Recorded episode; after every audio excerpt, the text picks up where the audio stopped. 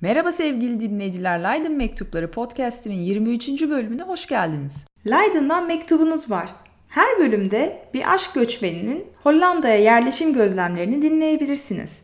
Dümdüz bir ülke, kanallar, bisikletler, ilişkiler, eğitim ve iş bulma çabaları. Bana Twitter'dan @leidenmektuplar veya Instagram'da @ayşemayşe hesaplarından ulaşabilirsiniz.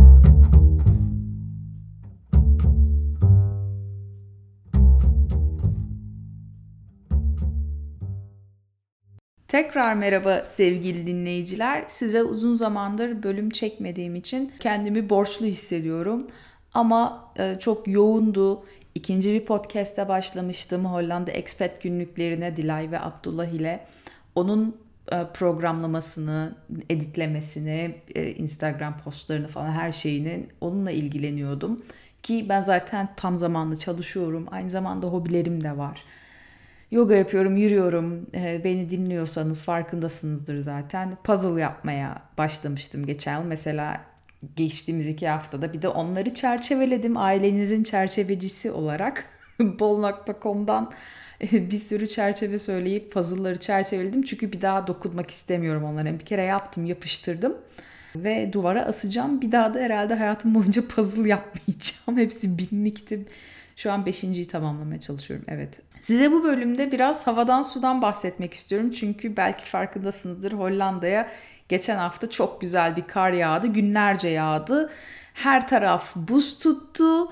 Çatılar kar, kanallar donmuş, insanlar buz pateni kayıyor ve ben size bu bölümde Elfsteden Tocht denilen dünyanın en uzun buz pateni yarışmasının tarihinden bahsetmek istiyorum. Elfsteden Tocht'un nerede yapıldığını önce bir hani coğrafik olarak konumlandıralım. Bu Friesland denilen Hollanda'nın kuzeyindeki bölgede yapılıyor. 11 tane şehirden geçer, geçilerek yapılıyor. Nerede başlıyor size sayayım şehirleri. Leeuwarden'da başlıyor. Snake, Aist, Sloten, Stafforen, Hindelopen, Workum, Bolsward, Harlingen, Franeker, Dokkum ve en son yine Leeuwarden'da biten bir buz pateni yarışı. Bu kanallar üzerinden yapılıyor.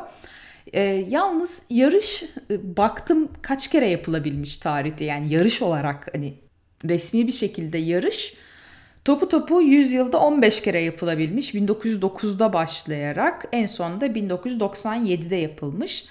Bazen şöyle oluyor yani ben buradaki sayılara yıllara bakarak söyleyebiliyorum ki mesela Bazen birkaç yıl arayla yapılabilmiş, bazen üst üste her yıl yapılmış. Mesela 1940, 41, 42'de 3 yıl üst üste çok soğukmuş demek ki tam savaş zamanı. O zamanlar yapılabilmiş ama sonra 1963, 85 86, 97 yani araya bir 10-20 yıl falan girebiliyor. Bunun sebebi her yıl yapılamamasının sebebi birincisi o kadar çok kar yağıp da hava soğuklu hani Türkiye'de de vardı Sibirya'dan gelen soğuklar diye.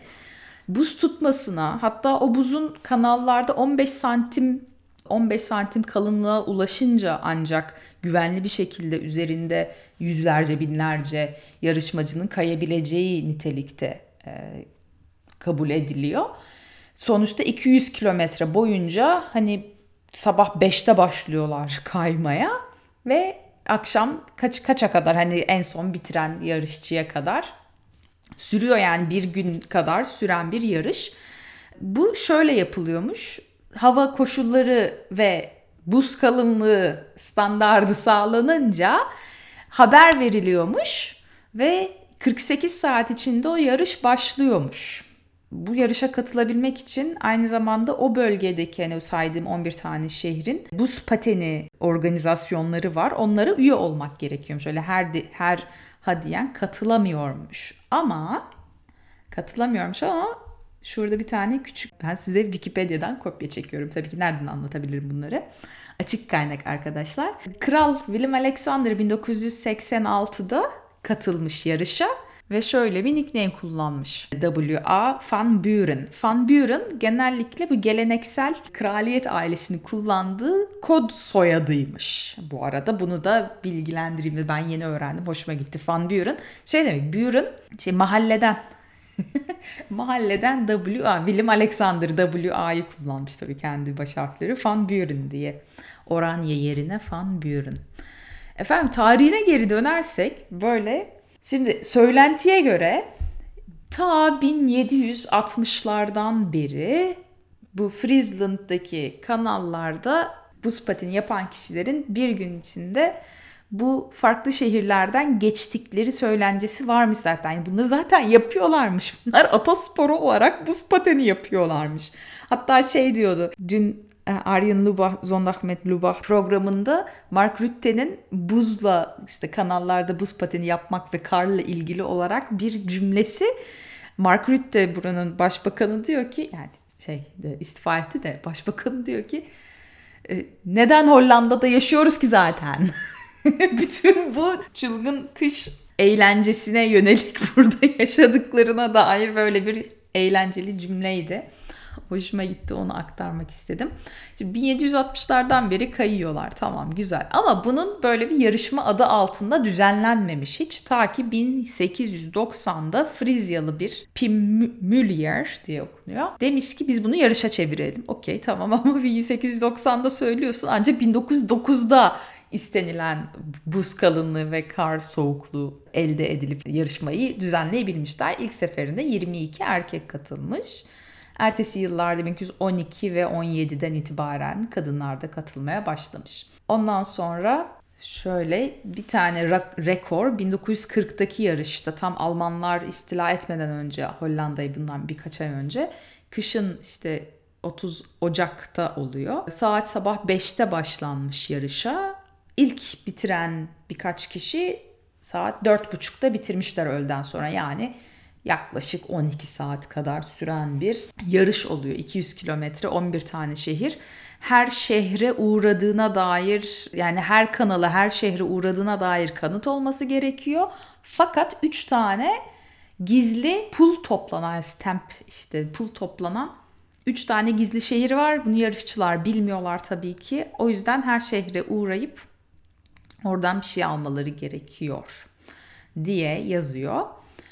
1963'te 63 cehennemi denilen bir yarış gerçekleşiyor. Yani çok soğukmuş. Eksi 18 derecede yarışmışlar çılgınlar.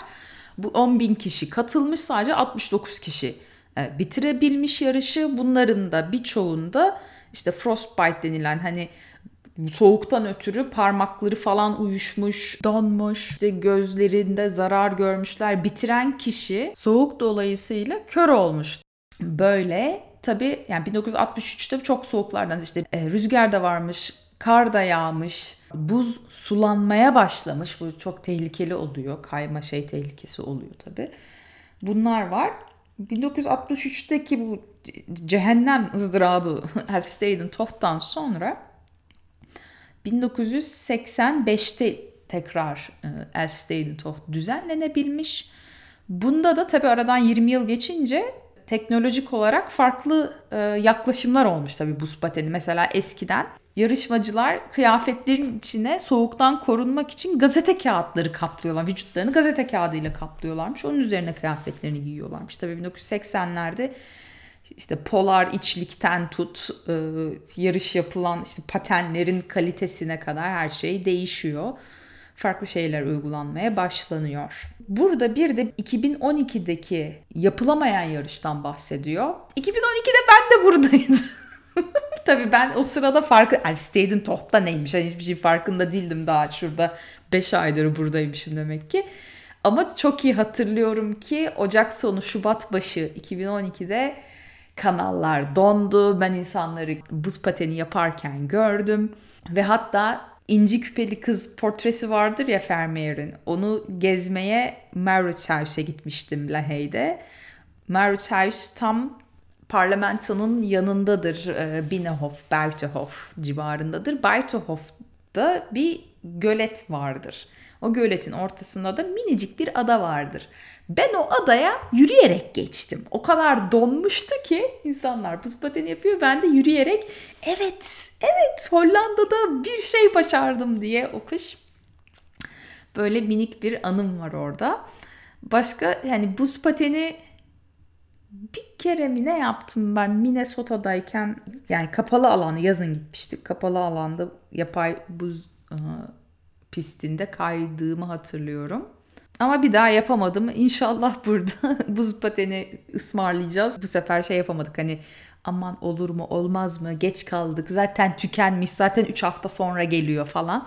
O yüzden bu kışı kaçırdık. Umarım biz 10 yıl beklemeden bir daha seneye öbür seneye falan donabilir de kanallar biz de kayarız diye ümit ediyorum. Biz de neler yaptık? Tabii ki normal kar botlarımızla buzun üstüne çıktık, yürüdük. Yani her gün de test ettik. Acaba durabilir miyiz? İyis eşim diyor ki yok şu an yeterince güvenilir değil yarın deneyelim. Tamam yarın gidiyoruz orası erimiş oluyor öbür taraf donmuş oluyor falan. Ama çok hoştu. Böyle güzel, eğlenceli bir zaman geçirdik. Winter Wonderland şeklinde. E, keyfini sürdük yani gerçekten Rütte'nin de dediği gibi neden bu ülkede yaşıyoruz? Kışı harika geçiyormuş gelirse. Gelmezse genellikle zaten yağmur yağıyor, hava kapalı. Ama insanları çok tatlı o yüzden çok seviyoruz ve bir yerlere gitmiyoruz. Başka benden update başka ne olabilir? İşte kar genellikle havadan sudan bahsederek geçti. Bugünler sanırım bu kadar. O zaman önümüzdeki bölümde görüşmek üzere. Öpüyorum. Hoşçakalın.